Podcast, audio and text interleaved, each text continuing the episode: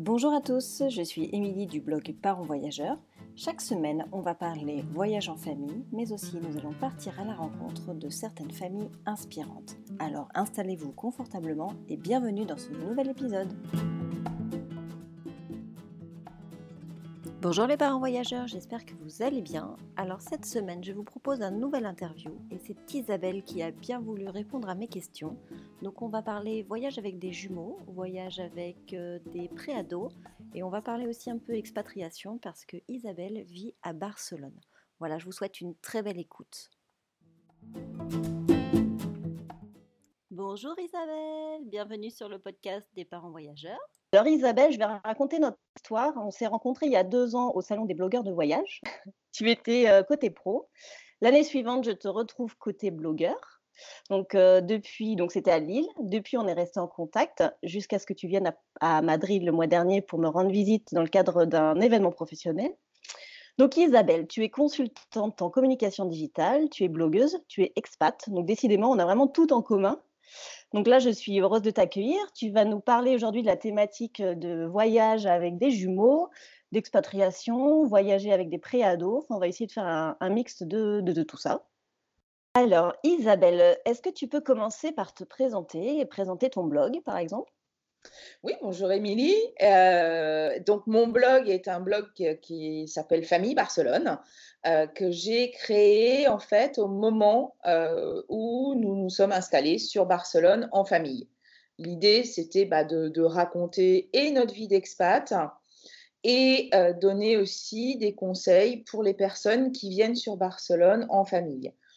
Au fil du temps, et comme on est des voyageurs invétérés, j'ai rajouté dans le blog bah, la partie sur nos escapades, aussi bien en Catalogne, maintenant en Espagne, puisque je suis venue euh, te voir euh, sur Madrid, euh, mais aussi progressivement donc toutes nos escapades à l'étranger et même en France, puisque la France, en tant qu'expat, est devenue pour nous une sorte de pays étranger.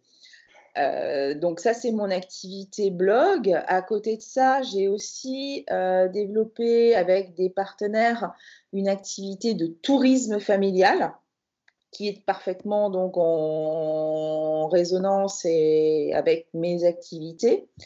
Mmh. Et donc ça s'appelle Barcelona Wink.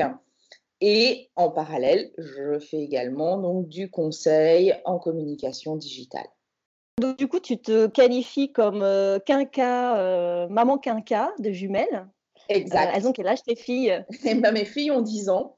Euh, elles vont sur leur 11e année et moi, j'ai fait mes 50 ans. Donc, j'ai un parcours un petit peu euh, atypique et euh, compliqué de procréation médicalement assistée. et c'est vrai que si je suis famille Barcelone aussi, c'est que j'ai eu la chance de devenir maman grâce à Barcelone, puisque nous avons fait un don d'ovocytes à Barcelone il y a maintenant bah, presque 12 ans, puisqu'elles vont bientôt en avoir 12. Euh, et, on a attendu euh, ben, qu'elles aient l'âge de 7 ans pour venir s'installer dans la ville, qui est vraiment notre ville de cœur et pour toujours. Même si on bouge plus tard, on ne sait jamais. Oui, vous n'êtes pas fermé à, changer de, ville. Super bien euh, à Barcelone et on n'envisage pas dans l'immédiat, mais il faut jamais dire jamais. Voilà. et, mais, qu'est-ce qui vous est arrivé euh, il y a trois ans de vous dire je plaque tout et on se casse vivre à Barcelone avec des enfants, enfin avec des jumelles de 7 ans C'était quoi le déclic? On est, on est un petit peu foufou. Euh, euh, un gros ras-le-bol au niveau professionnel. Alors, on vivait à Paris déjà. Bon, ça, explique déjà pas mal de choses. même si Paris est une ville génial euh, et formidable, qui offre de, beaucoup d'opportunités professionnelles. Le stress, euh, l'ambiance générale, euh, et se dire comment je vais élever mes enfants qui grandissent dans une ville qui est si peu kids-friendly, en vérité. Mmh. et, qui, et qui en fait force en plus les enfants à grandir trop vite. Alors, soyons clairs, j'aime les grandes villes. C'est vrai.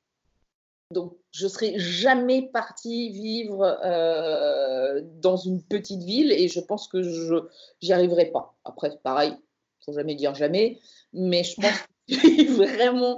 Tu pas à l'abri de retourner vivre, d'aller vivre à Lille. Hein euh, alors, Lille, c'est la ville de mon, mon cher et tendre. que que je te dis ça. Une ville qui est géniale, euh, super dynamique. J'adore les Lillois, j'adore les ch'tis.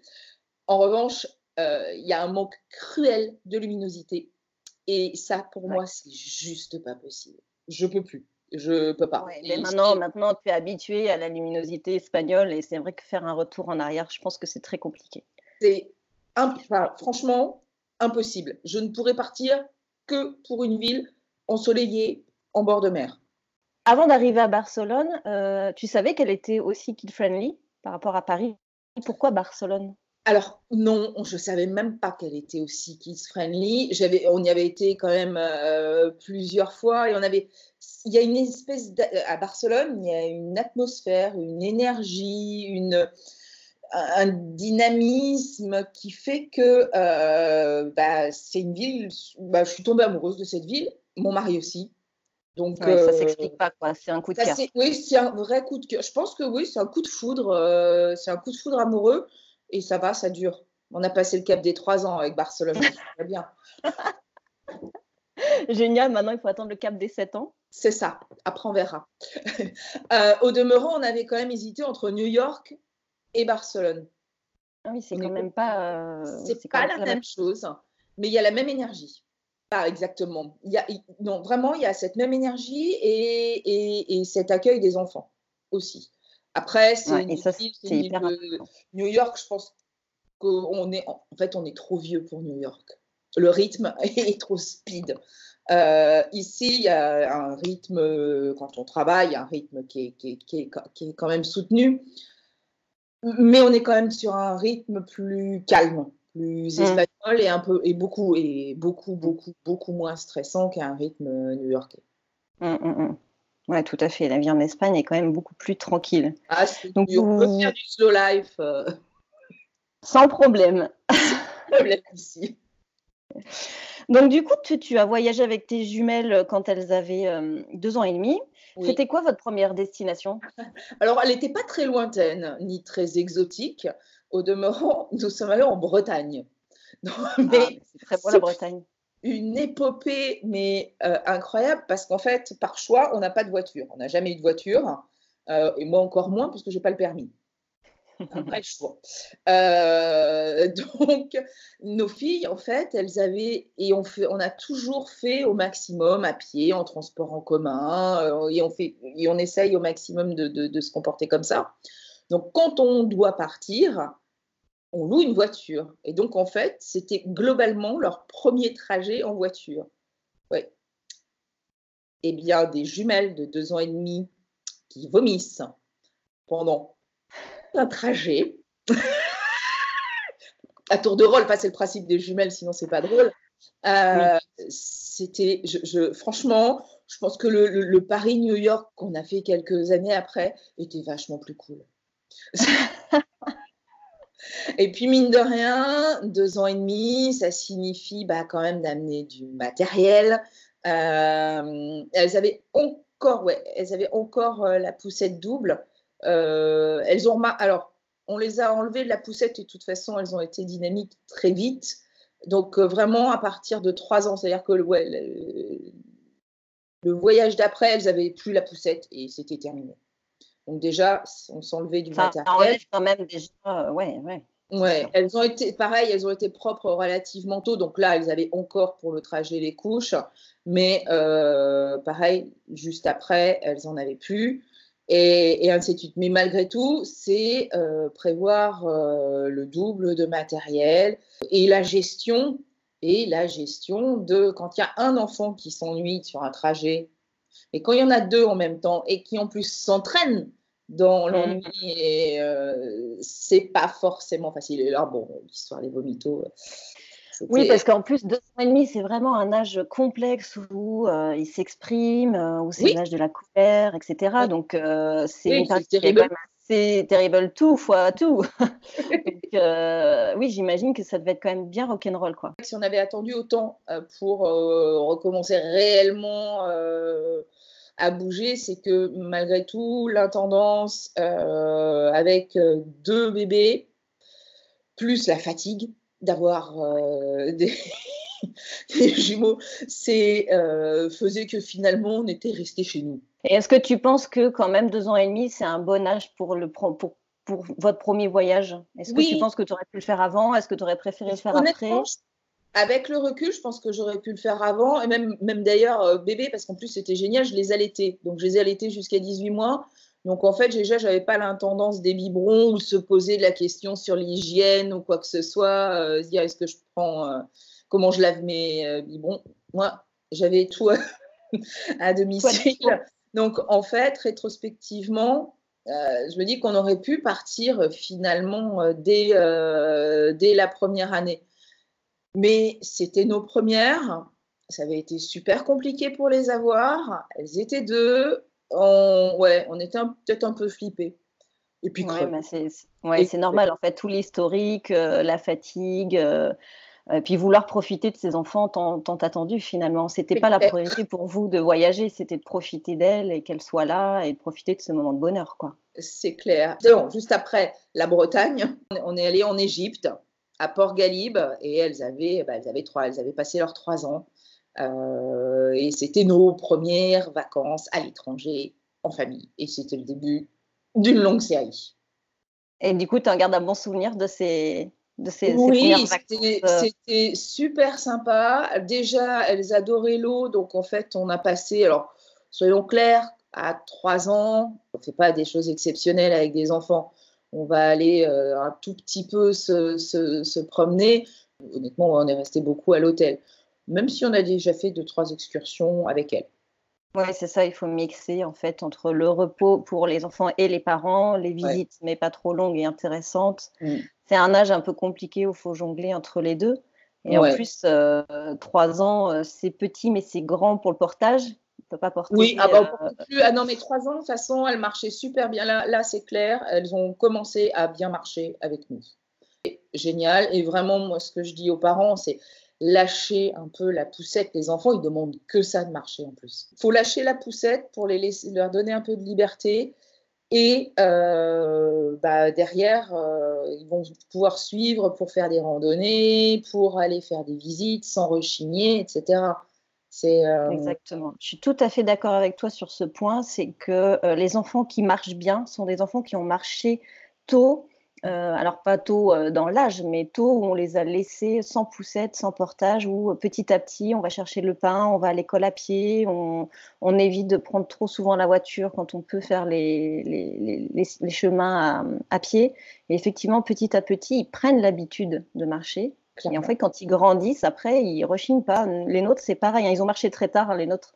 Et pour autant, c'est des... ils aiment marcher. C'est des marcheurs. Et même Suzanne, deux ans, on avait lâché la poussette et bon, on, la, on la porte sur les épaules euh, quand elle en a marre, évidemment, mais euh, globalement, elle ne rechigne pas à marcher. Et je pense que tu as raison, c'est exactement les habituer tôt euh, pour que derrière ils suivent. Ça, c'est hyper important. Puis quel soulagement de voyager sans poussette, c'est quand même, ça change tout. quoi. Au niveau, de la, au niveau de la logistique, du coup, à trois ans, finalement, il y a quand même beaucoup moins de ah choses. Il n'y a plus rien. bah, à trois ans, il n'y a plus la poussette. Il n'y a plus. elles étaient propres. Donc, euh, même pas le pot ou le, le, rehausseur. non, en fait, il n'y a rien.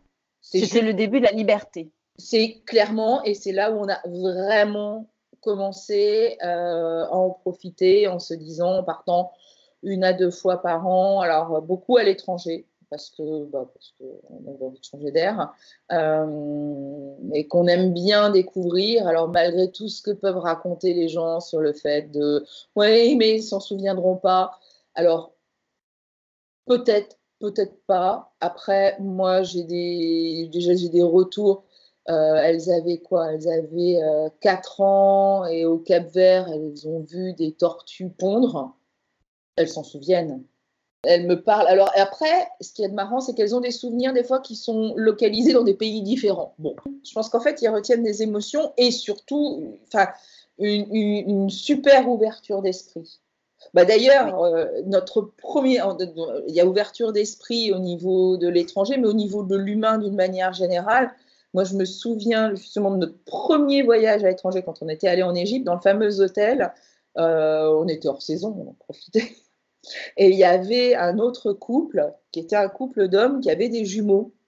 Et, euh, et les filles ont tout de suite compris et capté que bah, voilà, c'était c'était deux papas avec des enfants. Et c'est resté, enfin, pour elle, il y a, il y a cette ouverture qui fait qu'on ne se pose pas de questions de savoir euh, le couple, comment il doit être constitué. Oui, c'est ça, on, casse les barrières, il n'y a plus de normes en fait. Il n'y a plus de normes. Elle voit les choses et elle trouve ça normal en fait, euh, parce qu'elle a vu tellement de choses différentes que finalement, il n'y a, pas, il a pas de règles. C'est clair. Et puis, et puis aussi sur, le, sur euh, les langues, les langues différentes, un enfant, et ça c'est génial, et ça j'adore, un enfant, ça n'a pas de barrière de la langue. Oui. Ils pourront toujours communiquer avec un autre enfant, mais ça, c'est impressionnant. Ils sont au parc, ils vont discuter, vont se faire d'autres copains alors qu'ils ne parlent pas la même langue. Ça, c'est fascinant. Ça me fascine. Alors, ça, ça, ça mais depuis, de, donc, depuis toujours, euh, et elles ont toujours trouvé à parler, à jouer avec des enfants qui ne parlaient pas leur langue. Et ce qui a fait, et d'ailleurs, euh, quand quelqu'un pense à l'expatriation, je, fais le lien, euh, et se dit, oh là là, la barrière de la langue, mais non. Enfin, euh, au début, bien évidemment, un petit peu, surtout pour l'apprentissage et à l'école, mais les enfants sont, arrivent à communiquer. Ils n'ont pas cette, barrière que nous, adultes, on peut avoir, et, nous, adultes, qui galérons avec l'apprentissage de nouvelles langues. C'est ça. Et, justement, le fait qu'elles soient jumelles, quand vous partiez en, en voyage comme ça, est-ce qu'elles n'étaient pas justement que toutes les deux ou elles arrivaient quand même à s'ouvrir à d'autres enfants? Je pense que leur caractère et notre éducation font que, en fait, elles se sont jamais d'ailleurs senties jumelles. Donc, en fait, c'est deux individualités. Euh, et donc, du coup, elles n'ont pas du tout, du tout le même caractère. Et en fait, alors, elles adorent jouer ensemble, elles adorent s'engueuler aussi ensemble. Euh, mais euh, elles aiment se faire des, des copains, des copines. et elles ne sont pas en vase clos, en fait. Et donc, du coup, elles, se font, elles font des rencontres avec d'autres enfants et assez facilement, en fait. Oui, elles sont, elles sont hyper ouvertes, elles sont pas... Euh, non. Elles restent pas entre elles, ça c'est... Euh, non, elles restent pas... Bah, de toute façon, elles n'ont pas les mêmes goûts. Et en plus, ça leur fait de l'air. C'est-à-dire que, en fait, être, être quand, quand, on est jumelles, bah, on est ensemble depuis toujours. Et en fait, rencontrer d'autres personnes et aller jouer avec d'autres personnes, d'autres enfants, apporte une bouffée d'air euh, qui fait qu'elles se retrouvent d'ailleurs plus facilement avec grand plaisir. C'est mmh. Alors c'est génial, c'est génial quand on tombe sur d'autres jumeaux ou jumelles parce qu'il y a une espèce de, de, de, compréhension et interaction et, et j'irais que d'autres couples de jumeaux jumelles se reforment. Maintenant, elles ont 10 ans. Donc, on va commencer à passer en mode préado. Alors, ça se passe comment maintenant le choix des destinations? Comment on fait pour voyager avec des préados au niveau de l'organisation?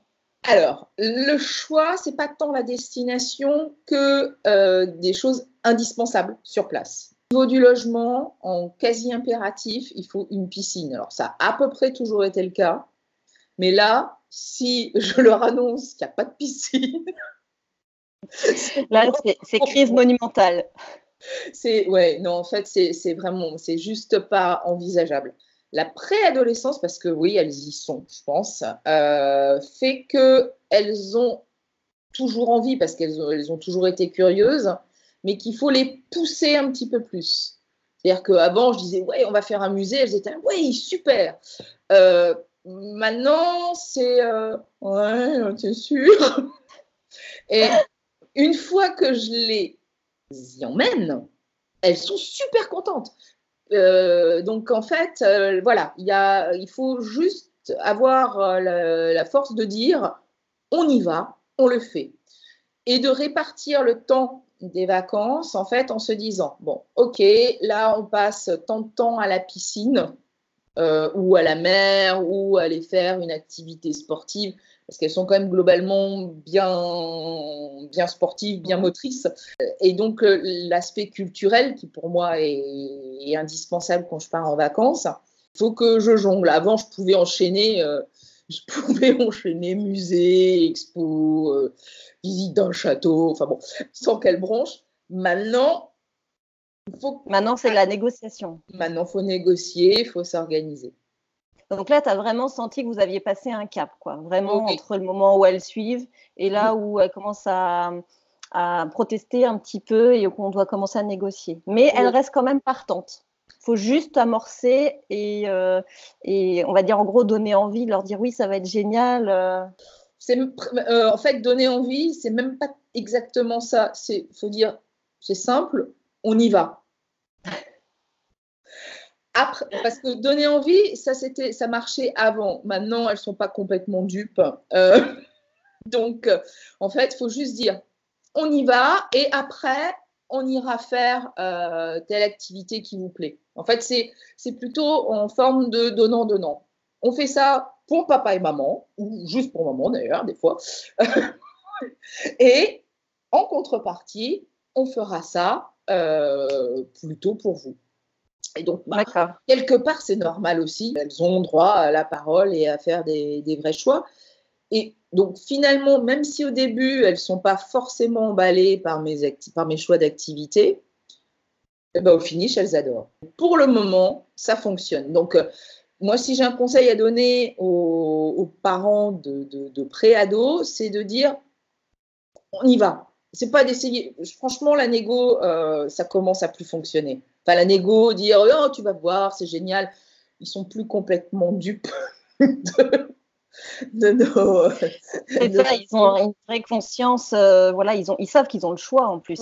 Ils ont une, vraie place, même s'ils ont toujours eu une vraie place, mais la, possibilité d'émettre des choix, de, de dire qu'ils veulent faire ci et ça, et qui font partie intégrante des décisions familiales maintenant. C'est ça. C'est-à-dire que maintenant, quand on choisit, bah, on, peut choisir un camping ou un logement ou une destination, on en parle ensemble, on fait le point et on check un peu aussi les activités qu'on va pouvoir faire. Et donc, il faut trouver l'équilibre. Mais c'est intéressant, hein c'est-à-dire que euh, c'est une démocratie familiale, en fait.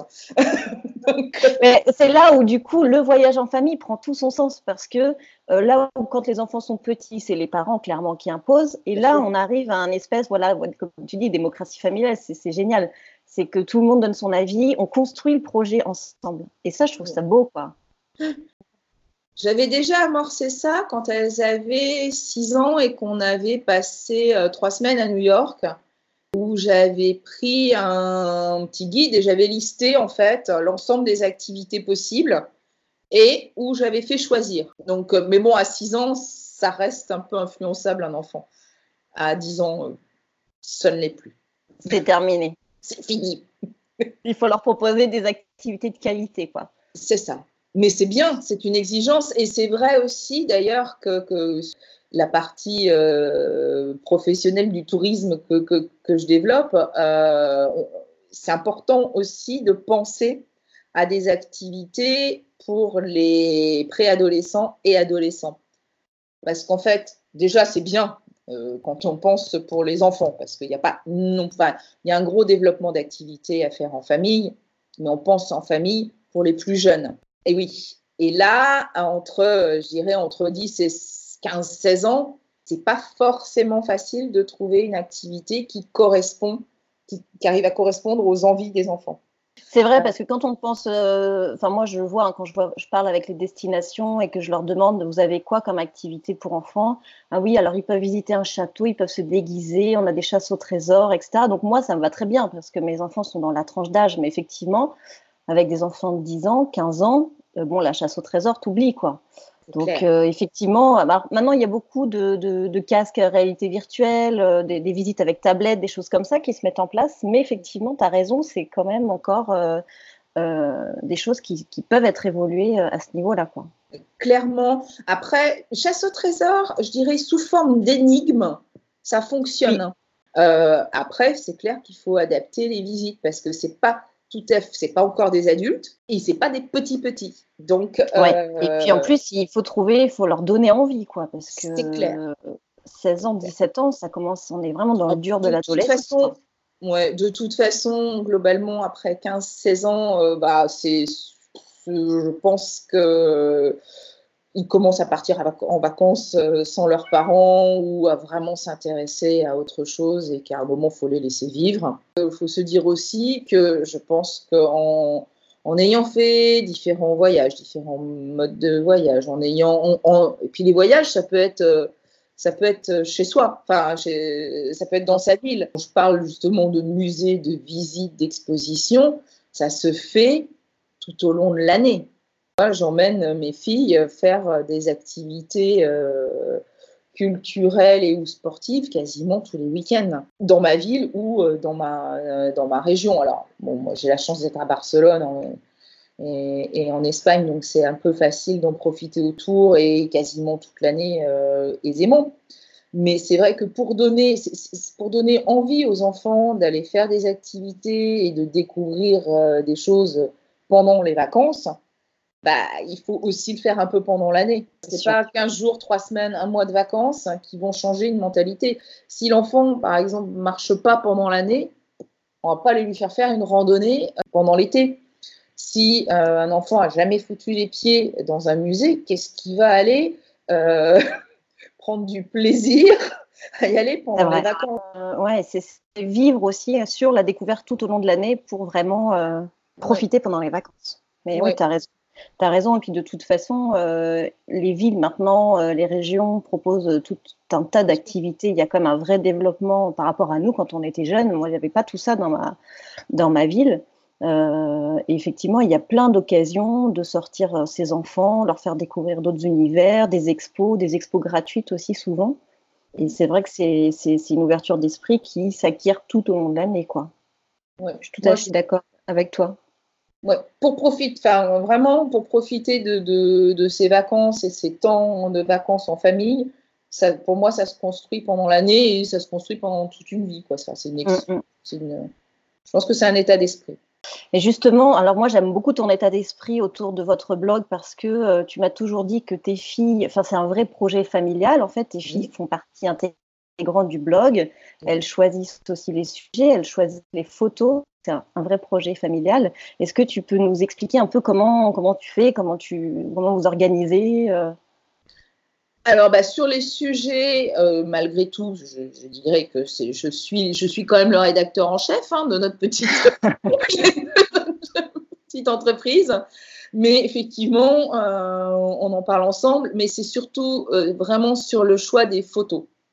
J'ai toujours fait en sorte, alors je publie quand même des photos de mes filles sur les réseaux sociaux et sur mon blog, mais c'est fait en accord avec elles depuis, euh, bah, depuis que j'ai le blog, parce que de toute façon, elles avaient 7 ans quand je l'ai lancé. Donc, elles étaient largement en mesure de choisir si elles voulaient être visibles ou non. pour moi, ça fait aussi partie d'un apprentissage de ce que c'est que les réseaux sociaux, sachant que je refuse qu'elles aient un portable avant euh, le plus tard possible et que, euh, les réseaux sociaux, donc elles ne les découvrent que euh, grâce à moi, mais avec moi et avec le projet Famille Barcelone. Parce que, en fait, certaines, certaines photos ne sont pas forcément à mettre, d'après moi. Après, chacun choisit la manière dont il gère les photos, mais en tous les cas, moi, je le fais en accord avec mes filles. Et, ça, c'est génial parce que tu as raison, c'est un vrai apprentissage, de, une vraie approche de euh, les dangers aussi des réseaux sociaux euh, pour euh, les jeunes, maîtriser son image. Après, est-ce que tu ne penses pas qu'à 10 ans, elles vont dire oui par l'excitation du projet et finalement, dans 5, 6, 7 ans, vont peut-être même plus dire retourner en arrière Alors, on n'est pas à l'abri. Euh, malgré tout, je fais toujours en sorte de mettre des photos qui soient, qui, ne les ridiculisent pas, qui nous servent leur intimité au maximum. Après, on n'est pas à l'abri, on n'est pas à l'abri de commettre des impairs. Euh, mais je pense que c'est fait dans la, discussion. Et si, euh, bah, si à un moment elles me disent Maman, tu m'enlèves tout ça, j'enlèverai tout ça. Et mon petit mari qui est présent. Et oui, on en parle pas.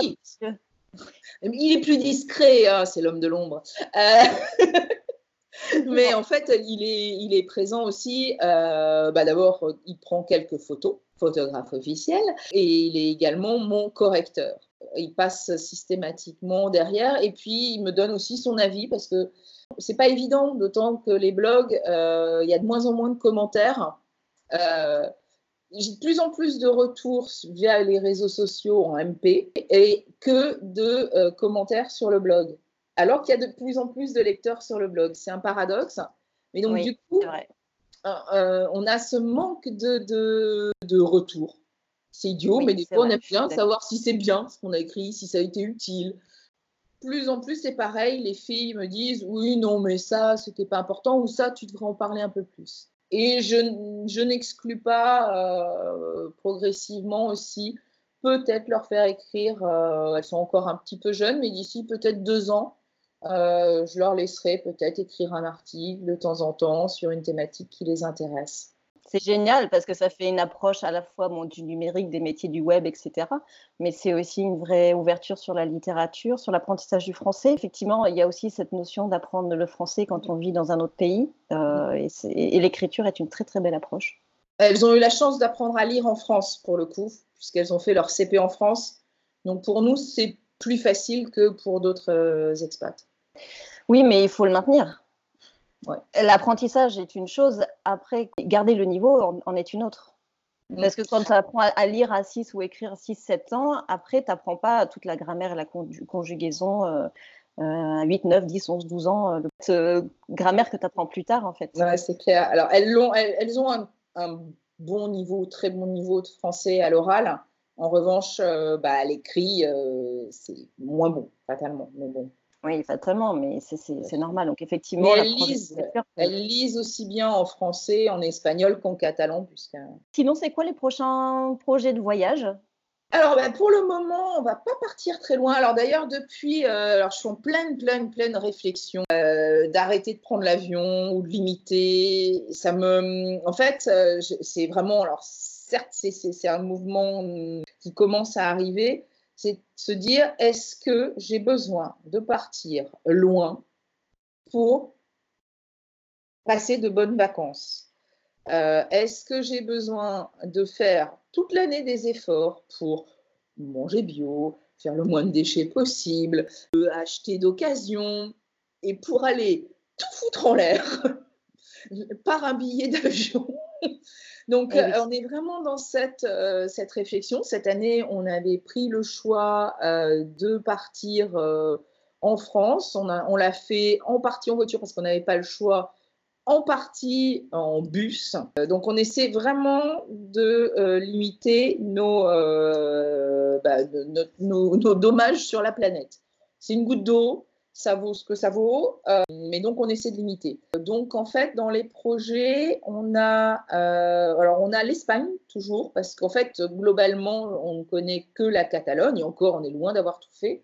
J'ai découvert Madrid il y a peu, et euh, là, on envisage peut-être d'aller découvrir les Asturies, que la ville de Rijon, par exemple.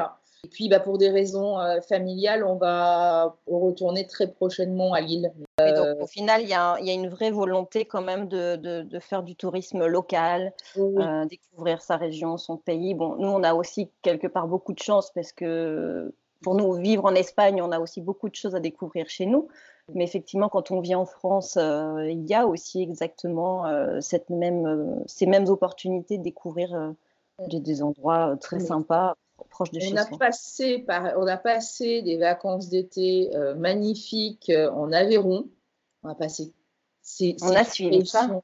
Qui est extraordinaire, avec une, une, richesse, une diversité. Alors vraiment pour la famille, c'est topissime. Euh, parce que vraiment, alors l'alternance culture, nature, sport, c'est parfait la région, on était aussi allé euh, à Lille euh, cet été et sa région, la région lilloise, bah, elle est magnifique aussi. On peut pousser en plus, l'avantage c'est qu'on peut pousser en Belgique, on peut pousser jusqu'à la Belgique, on peut pousser jusqu'aux Pays-Bas. Les vacances, en fait, c'est changer de rythme, changer de lieu et changer d'état d'esprit. Mmh.